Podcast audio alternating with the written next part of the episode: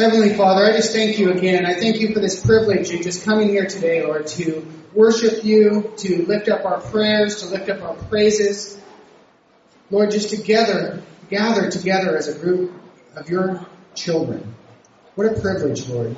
Lord, as we get into your word today, Lord, I just pray, Lord, that this would be your word. Lord, your Holy Spirit would just fill this place, Lord.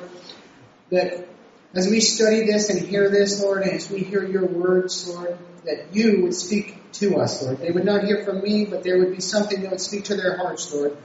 It's a word of encouragement, it's a word of rebuke, if it's just knowing who you are a little more, understanding a little bit of your mercy or your grace, or maybe, Lord, they will just come to a deeper faith, Lord. Whatever that would be, Lord, we just ask that your Holy Spirit would move through this place and just speak to us, Lord. We praise you and thank you, Lord. We thank you for your word and your Son, Jesus Christ. Amen.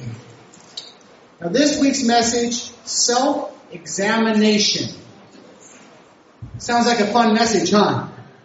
This is not a message I would have chose to preach. But I stick true to going verse by verse, chapter by chapter, chronologically through the Bible. So as we get into this, when I first read this passage earlier in the week, I'm like, what am I going to preach on this? How am I? Sp-? I'm not a big. I like wonderful, encouraging messages, but you know what? Sometimes in the Bible, you just got to preach what it says, and that's why I love teaching this way because it forces me and us to examine all of God's Word, Genesis to Revelation. And so sometimes the messages are not always warm and fuzzy.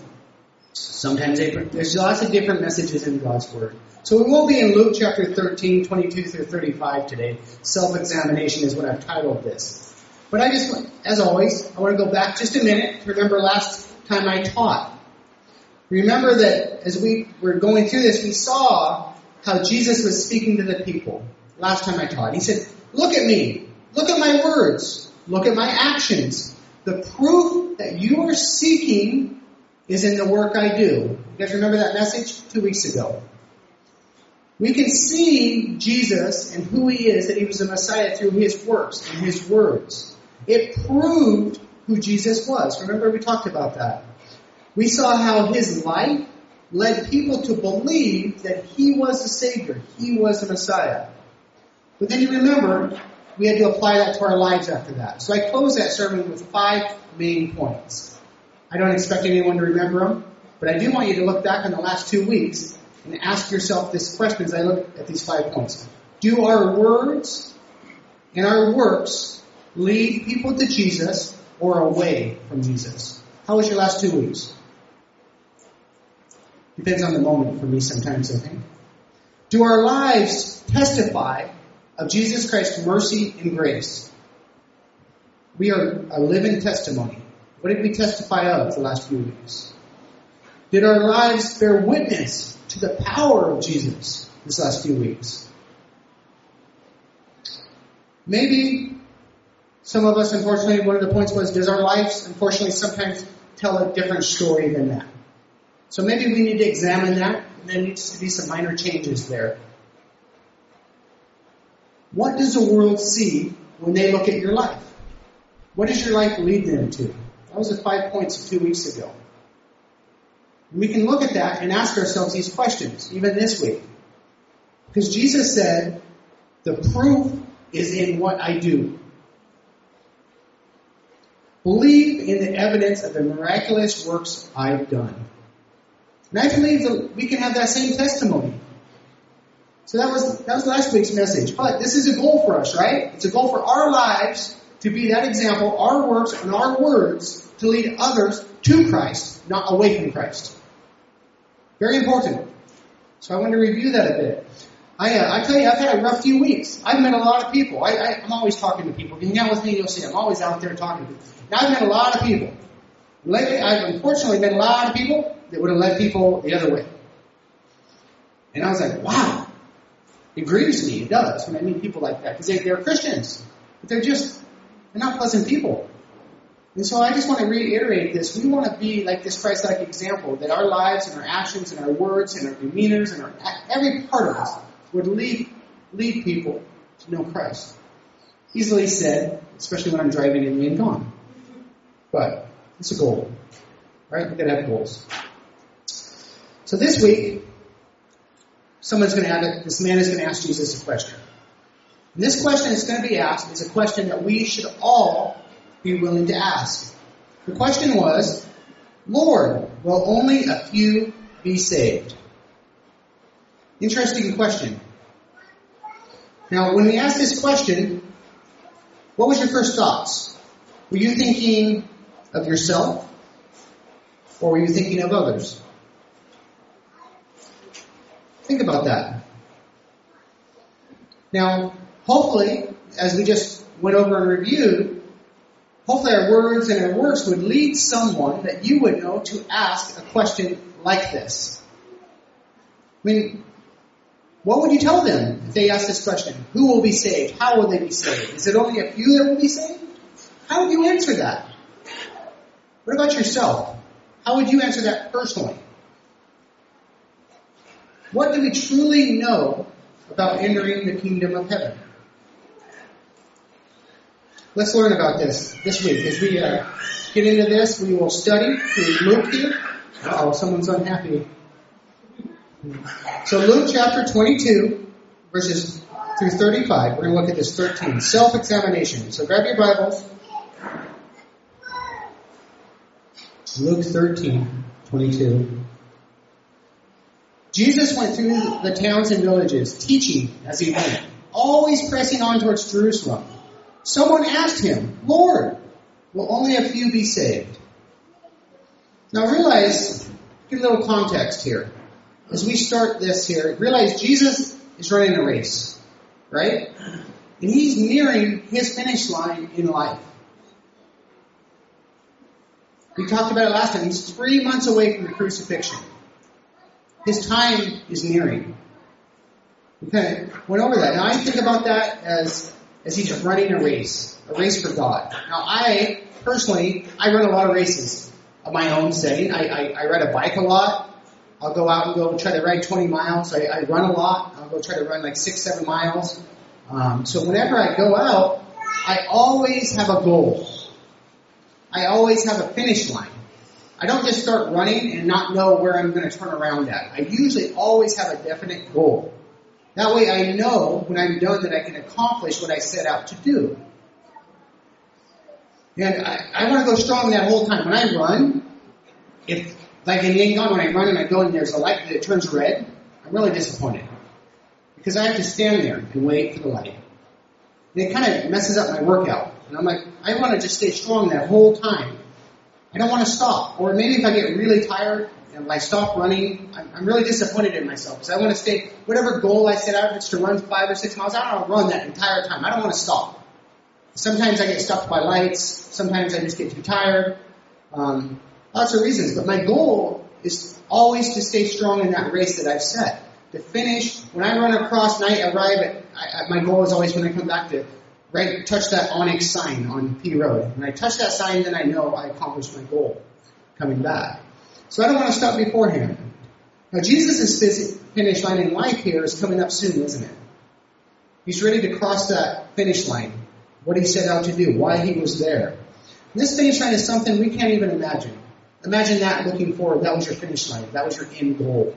That's what you're racing towards. That's what you're trying to do in life.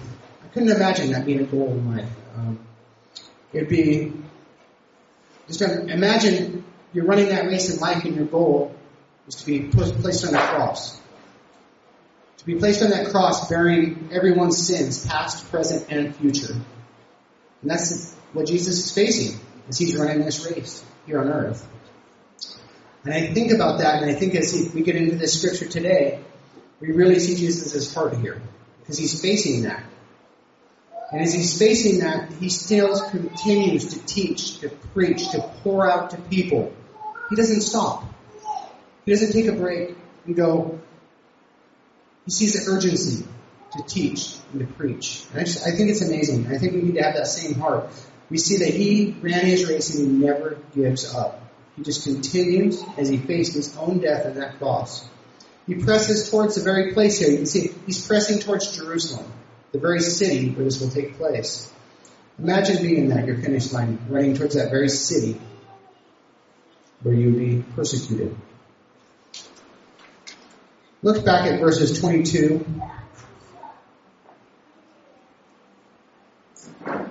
You see here, Lord, will only of you be saved. Now maybe there's someone here today that's asked that question. Maybe there's someone that is not confident in their salvation, wondering if they're one of the people that are or are not saved. If there's someone here like that, please come up afterwards and talk to someone. There's lots of people here that would love to pray with you and talk to you and get exactly what that means to be saved. Because we're going to talk about that a little bit today, but I really, really want to know if you have any doubts there on your own salvation. If you think maybe I'm not saved, or maybe I've truly never accepted Christ or came to that faith, please come talk to me afterwards. There's lots of other people. You can talk to Pastor Gardner, Pastor Dan, you can talk to Galanzan. Uh, there's so many of us here you can talk to. Please come talk to someone if you have any doubts of your salvation, because you should have zero doubt. It's, it's, you are saved. That's it. There's no works. There's no nothing. You should be able to undid, just absolutely say you're saved and going to heaven. If you have any hang up in there at all, please talk to us. Let's get back here. We just uh, so we're going to see Jesus' response to this question. His response to the question. But before we get there, I just want a little context because this this man, when he asked this question, only a few will be saved. You know, he wasn't really responding to everyone. This was a Jewish person asking this question. So when he said this, he wasn't even thinking about the Gentiles.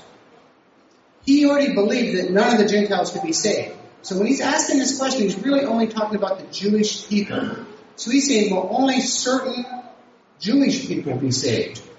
Or will all of us? Because many of the Jewish people believed, because of their heritage and being Jewish, that they automatically would be saved. So he's asking Jesus, well, will some of them really not be saved? So the, you gotta understand that context of that question. He's challenging the Jewish religious beliefs and asking Jesus to debate it with him. This isn't a nice question. He's trying to set Jesus up a little bit. I don't know that, I don't know. So you've gotta realize the context of the question. It is truly this guy trying to challenge Jesus in the Jewish thinking, saying they all would go to heaven. Maybe this happens today. Maybe, I know for me, I preach at a lot of different places, and people want to have debates about things. I'll preach a message on grace, and someone will come up to me afterwards and want to talk tribulation and explain why they believe this way and why I should believe that way. Or maybe they want to come up to me afterwards and they say, well, what do you believe on this theological question? What about once saved, always saved? They'll come up and they want to talk about it. Want to have a debate about it. Or maybe it's, uh, I can get all these big words and all these different things. People, they want to debate, right? This is what this guy wanted to do with Jesus. He wanted to have a debate about some deep theological question within the Jewish religion. Now, most people come to me and they want to, it happens all the time, and they want to debate. I won't debate with them. If I'm in a church that is not my church, I tell them to go talk to their pastor about it. Because it's just, it's not my place anyways. But if not, I, I just, it's, I'm not going to have a debate over someone and what they believe on these theological questions. Because most of the time, all it causes is device and problems. You know, I don't care if you're post-trib, mid-trib, do you believe in Jesus as your Lord and Savior? That's what really matters. Um, you know, it's great. I mean, it's great to have opinions and be educated on these things. But really, I'm not going to debate someone because they have their beliefs and I have my beliefs, and that's okay. We don't have to agree on some of these issues. It's not that important. But this case, this guy was really kind of trying to trap Jesus into this question. Um, so let's let's continue. Look at verses 24 to 25. Work hard to enter the narrow door to the God's kingdom, for many will try to enter it, but will fail. When the master of the house has locked the door, it will be too late. You will stand outside knocking and pleading, Lord, open the door for us. But he will reply, I don't know you or where you came from. How's that for preaching on a verse, huh? As I said, this wasn't what I would choose. Now, I think as we start this, we're going to look at this door. There's two qualities given for the door. You notice first quality is it's narrow. Another quality you see is that it will be closed at some point. So these are two things. Also, I think we got to look at the question that's presented here is what does it mean to work hard to enter the narrow door? Some translations may say, say strive to enter the narrow door. What does that mean? I'm going to be very, very clear here what it does not mean. It does not mean your works will lead to salvation. Salvation is by faith alone in Jesus Christ. So I'm going to, up front, when it says work hard to enter the door, that is, salvation is a free gift. But I do want to discuss what it does mean. So our works will not get you into heaven. Strictly by what Jesus Christ did on that on the cross is how we get to heaven in faith in Him alone. So what does it mean? What is the correct interpretation of that verse? This work or this striving, I believe, is talking about faith or our relationship with Christ. It's through our faith and our relationship with Christ that we enter the door. We enter the door into the kingdom of heaven. So what does that look like? Do you know that relationships and faith do take work? Many of us are married or we have friends and family. You know, to have a relationship, especially with a spouse or your children or your friends, it's work. You have to work at it daily. Our faith also, if you just leave it alone, it takes work. Faith is something that you do have to work on. And I believe that's what he's talking about here. Jesus has taken this question that this man has asked.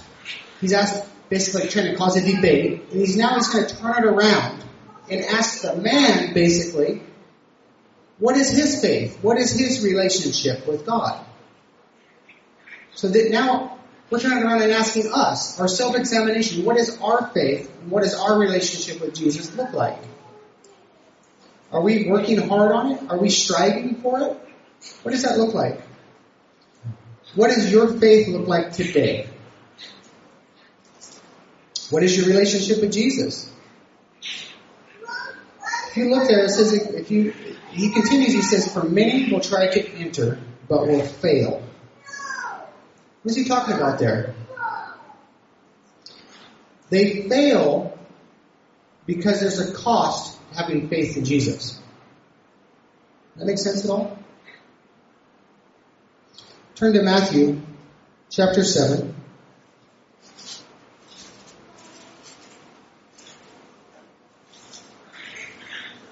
Matthew chapter 7 verse 21. Not everyone who calls out to me, Lord, Lord, will enter the kingdom of heaven. Only those who actually do the will of my Father in heaven will enter. On judgment day, many will come to say to me, Lord, Lord, we prophesied in your name and cast out demons in your name and performed many miracles in your name. But I will reply, I never knew you. Get away from me, you who break God's rules.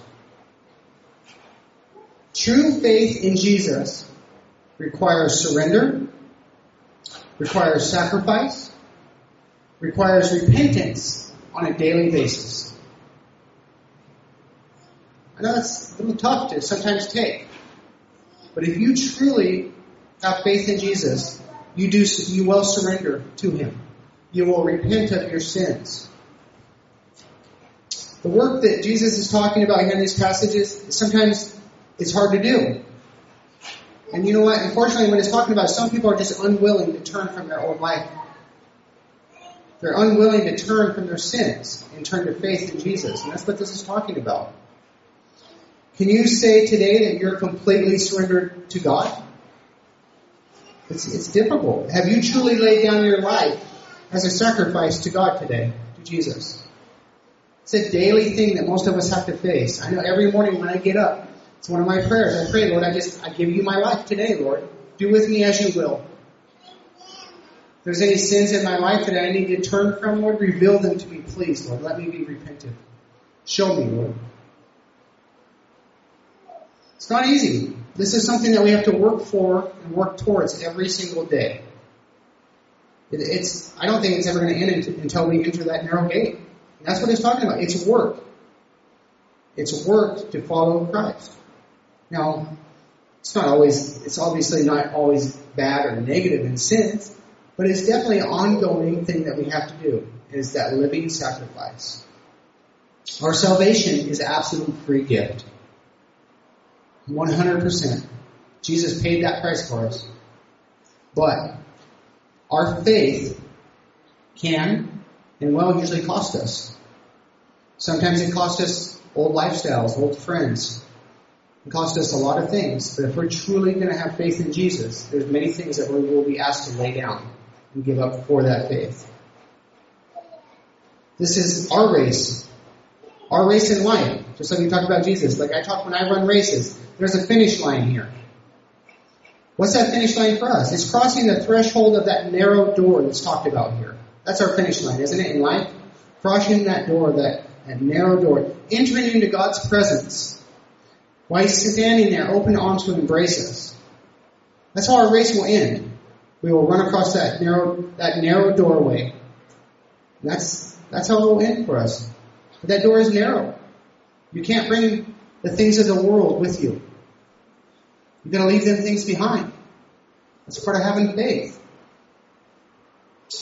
And I want to be clear. There's only one door. There's not other doors. There's no back door. There's only one door, and that's Jesus Christ. There's a lot of a lot of different people preach a lot of different things. There's only one way, and that is Jesus. Now, unfortunately, it's tough to talk about, but there was that fact there that I said that door will shut one day. What does that mean? What it means is that it could happen any, any, at any time. People die. And when people do die, that door is shut. If you have not made that decision, it could be too late. And that's a tough reality to face. Again, too, in the future, there will be a time of Jesus' second coming, and there will be another, um, I'm not going to get into a lot of that. But the biggest one right now for us today is we never know when our last day will be. So we need to make that decision before that door is possibly shut, because there can and will be a time, as it talks about here, that people will be knocking. Could you imagine knocking on that door as it talks about here? Imagine that. I just, the most horrific thing I could ever imagine. Knock, knock, knock. Lord, open the door for me. Lord, open the door. And he replies, I don't know where, I don't know you or where you come from. Could you imagine hearing that from our Lord? Could you imagine your family or your friends hearing that? I plead you, if there's anyone here that has any doubt of their salvation, talk to us. Because you should have no doubts. It is so important. Today can be that day to commit your life to the Lord so you will never hear that I do not know you. You never want to hear I don't know you and where you are from. Continue, look at verses 26 through 27. Then you will say, But we ate and drank with you, and you taught in our streets. And you will reply, I tell you, I don't know you or where you come from. Get away from me, all you who do evil. I just couldn't imagine facing an eternity in hell, these people, as they begged the Lord, trying to explain to Jesus, to justify to Jesus why they hadn't made that decision before. Trying to say to them, I've been to church. I went to church. And even saying, I don't know you. Maybe they're saying, I came from a Christian family. My parents were Christian. Let me in. He didn't know them. None of these things. Maybe they say, I went to a Christian college. I even have a degree from a Christian college. Let me in. Says, I do not know you. Maybe they even say, my dad was a pastor. He says, I did not know you. Begging them. Then coming to a realization that they had never came to a true faith in their Lord and Savior. Can you imagine? There's a difference between going to church and being a born again Christian. It's a big difference. To be truly surrendered, truly repentant, truly having faith in Jesus, and just going to church is a big difference. Think of the person you're closest to. Maybe it's your wife, or maybe it's a family member, whoever it is. Think of that relationship you have with that person. You talk to them all the time. You're in contact with them all the time. You're always communicating what's going on, what your thoughts are. You're happy, sharing your happiness, your joys with them, sharing your worries and your things. That's how our relationship with Jesus should be. It's the same way. He should be our best friend. If Jesus isn't your best friend, self-examination is the title this message. I think you should really look at that and see, because Jesus should be your best friend, the person that you are closest to that you have the closest relationship to. Are you excited to spend time with Jesus? Because I know the people I'm closest to in my relationship, like my wife, I'm excited to go spend time with her. Are you excited to spend time with Jesus? Are you, are you excited to get into God's Word? Are you excited to go to church? Are you excited to learn more about that person? Don't look at wall that way, This is how we should be with Jesus, though. We should be excited. We should be pouring out to Him. He should be pouring out to us. How much work do you put into this relationship? As we all know, especially a lot of us that are married, relationships take work. If you don't work on them, it's going to go bad. It's not going to work out well. Relationships take work. Our relationship with Christ also requires us to take action and do something. You can't just say, I know Jesus and go about your entire life and never doing anything more. It doesn't work that way. That is not a relationship. Is church just something you do on Sunday? Your Bible something that you only pick up when you have problems? Or maybe you even know where your Bible is. I know I went for years, I didn't even know where it was. I knew I had one. In fact, I had a bunch of them.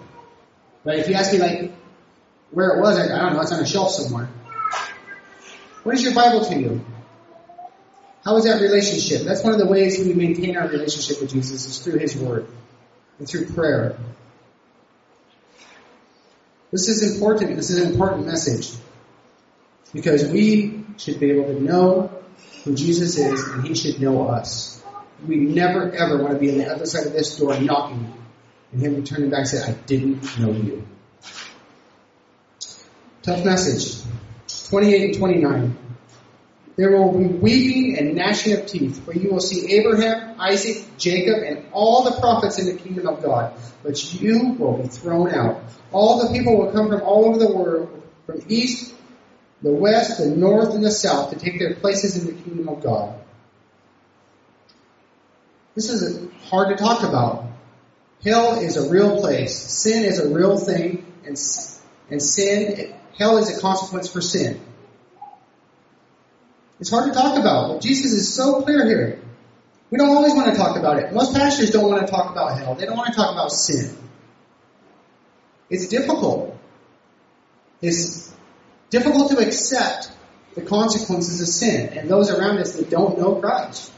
Sometimes that's such a such a brutal reality that we do need to think about though. The harshness, the gnashing of teeth. Hello. Going to come join me. If we don't realize the severity of sin, we don't understand what our purpose is here and what we're doing here as we go share the gospel. Because we're not just sharing the gospel, we're saving them from facing this eternal punishment for their sins. So I think we really do have to have a clear understanding of hell and what is to take place. It's not something I want to preach about, but we need to. We understand, we see Jesus. He taught about this. Huh. He wants us all to be saved. He doesn't want to see anybody go there. And that's why he's teaching about it. So we can understand it and know about it. And remember that each one of us is an ambassador for Christ. So we also, just as Jesus is telling about this and telling about hell, we also have that same responsibility. Now, I don't suggest you go out, I, have seen it done all the time. You got, you're going to go to hell. I, I don't think that's necessarily how you should go out and preach it, but I tell you what, we do need to preach that there is a hell, and there is sin, and the hell is the punishment for sin. Uh, Jesus does have a, the, the blessing in all of this, though, is right with that, we get to share who Jesus is, and Jesus has a different plan for everyone. He wants to see everyone saved, and that's what he's doing here. That's what the message he's sharing and why he's sharing it. Look at verse 29. There's a little something there. You see, he's also explaining that we, because he's talking to the Jewish people, will also join in the kingdom of heaven. You see that there in verse 29? He's answering the man's question, right? Originally the man's question was, who will be, only a few will be saved, and he's talking about the Jewish people. But really what Jesus is saying is not just the Jewish people, but all can be saved through him. Let's continue to verse 30. And note this, some who have seen the least important now will be the greatest then, and some who are the greatest now will be the least, the least important then. Jesus gives me a little reminder, a reality check that, you know, those that I might think are going to heaven or not going to heaven, it might not be quite as I see things. When we get to heaven, we might be kind of surprised who's there. We might be really surprised who's not there. We don't know. But I tell you what, we really don't need to worry about that, do we? What do we need to be worried about? Our own. We need to be worried not so much about where everyone else is going, although we need to evangelize, but we need to work on our own faith and our own relationship. And you know what? And then we can rejoice when we see ourselves there in heaven. Verse 31. At that time, Pharisees said to him, Get away from here if you want to live. Herod Antipas wants to kill you. Interesting. Huh? We've been bashing on the Jewish leaders and religious leaders for months, right? How they want to kill him. Now all of a sudden a group of them are saying, Jesus, you better get out of here because he wants to kill you. Not all the Pharisees, not all the religious leaders were against Jesus. And I think that there's just a little tiny lesson there that we have to take. Because sometimes we see some of these organizations and or these different uh, religions. Um, I won't give any names, and we say, "Oh, they're all bad." That's just not true. That's absolutely not true. There might be true God-fearing Christians within inside of there, and who better to change a religion or an organization than someone from within? So we got to remember, we can't just group all these people together and say they're all bad. You know what? There's people in there that love Jesus. We never quite, we may not know who they are. But we shouldn't be the ones to judge here. We need to be careful because God has workers in the most unlikely places. We never know where they're going to be. And so we just got to watch that. Let's look at uh, verse 33, 32 to 33.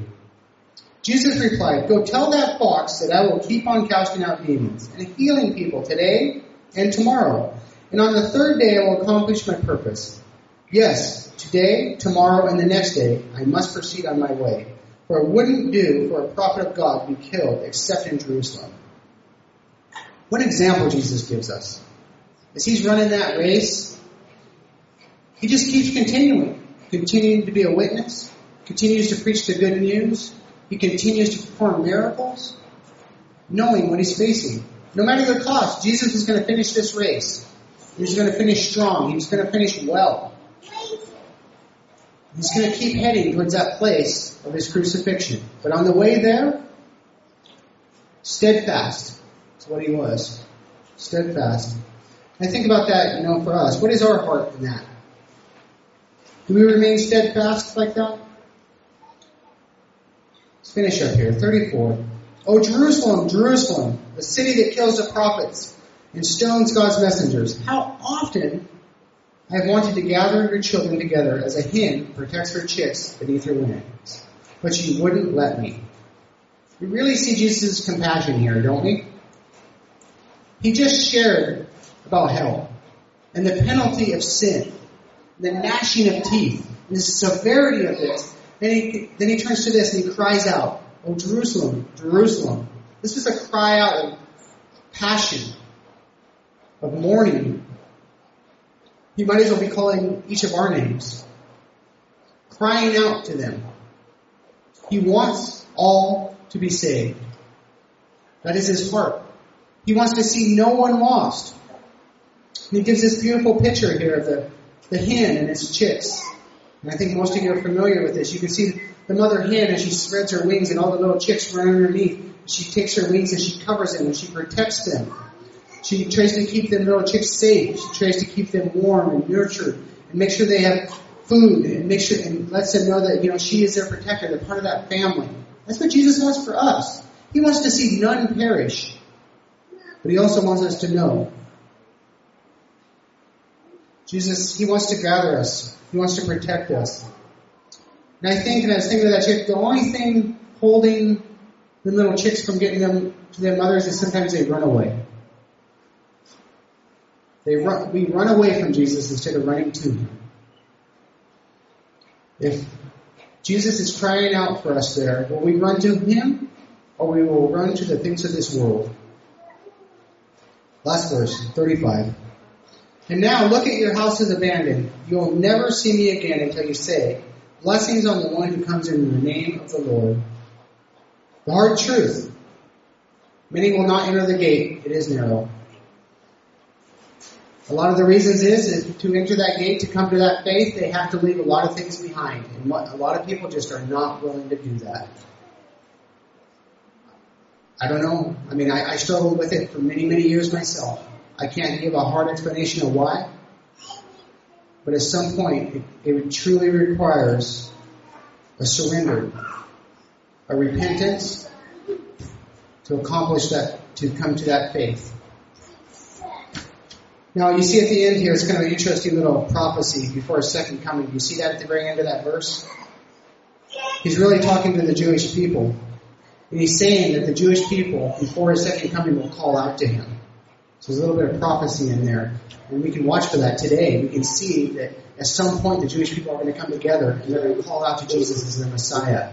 And that's part of the prophecy to be fulfilled. So it's interesting we got that there and watch out for that. So I just want to close with a question. Now, this question comes from my heart. Have you ever said, I wonder if that person's even saved? Or maybe you've said, that person is just a nominal Christian. I know we've all said that. I'm so guilty. I am so guilty. And I think this message is so clear that what about myself? This is the person I need to be looking at. I need to be looking at my own faith and my own walk and my own relationship. What am I doing to strive in faith? To work in faith? It takes work to have a relationship. What am I doing to improve that relationship with God? When was the last time I read my Bible? When was the last time I went to church? When was the last time I earnestly just sat down and had a conversation with God? You can call it prayer, and you can call it a conversation. When was the last time you just truly sat there and said, Lord, here I am. I think to truly come to this faith that it's talking about here, as I spoke before, it truly requires your surrender, repentance, and then faith and trust in Jesus. This is what is talking about working to enter that narrow gate. Salvation is a free gift. Jesus already paid that price for us. But our faith does require work on our part. Each day, we need to come before Him as that day is new and say, Lord, here I am. How can I serve you today? So my prayer is for everyone that we wake up each day and work towards this, strive towards this, to work on our faith, to work on our relationship with Christ. And maybe as this person here, or maybe some of as I said, to start to stop to looking towards other people. It's true, we're supposed to preach the gospel. But I'm not talking about preaching the gospel and sharing with I'm not talking about judging someone else's walk saying, why don't I, that's not how a Christian should be. Why don't we just start looking at our own selves and see what we need to do? And I think that's what Jesus' message was to this man, was what about your walk? What about your faith? Worry about that. God will take care of the rest with these other people. It's not really our place to sit there and say, is that person really saved? I see what they're doing. That's not what a Christian should do. I'm not saying there's a time you shouldn't speak into other people's lives. There are times, but usually we need to look at ourselves and look at our own walk. So I ask, as a self-examination, is there anyone here today? Please ask yourself. You should be able to say with 100% certainty, I am saved and I am going to heaven. There should be no doubt whatsoever in your mind, if you have any doubt at all, come talk to someone. Because the gospel is clear. It is through faith alone. Although that faith requires work at times, it is strictly through that faith. So if you have ever any doubts, come to talk to someone. Because you don't have to live that way. You can live with the assurance of spending eternity in heaven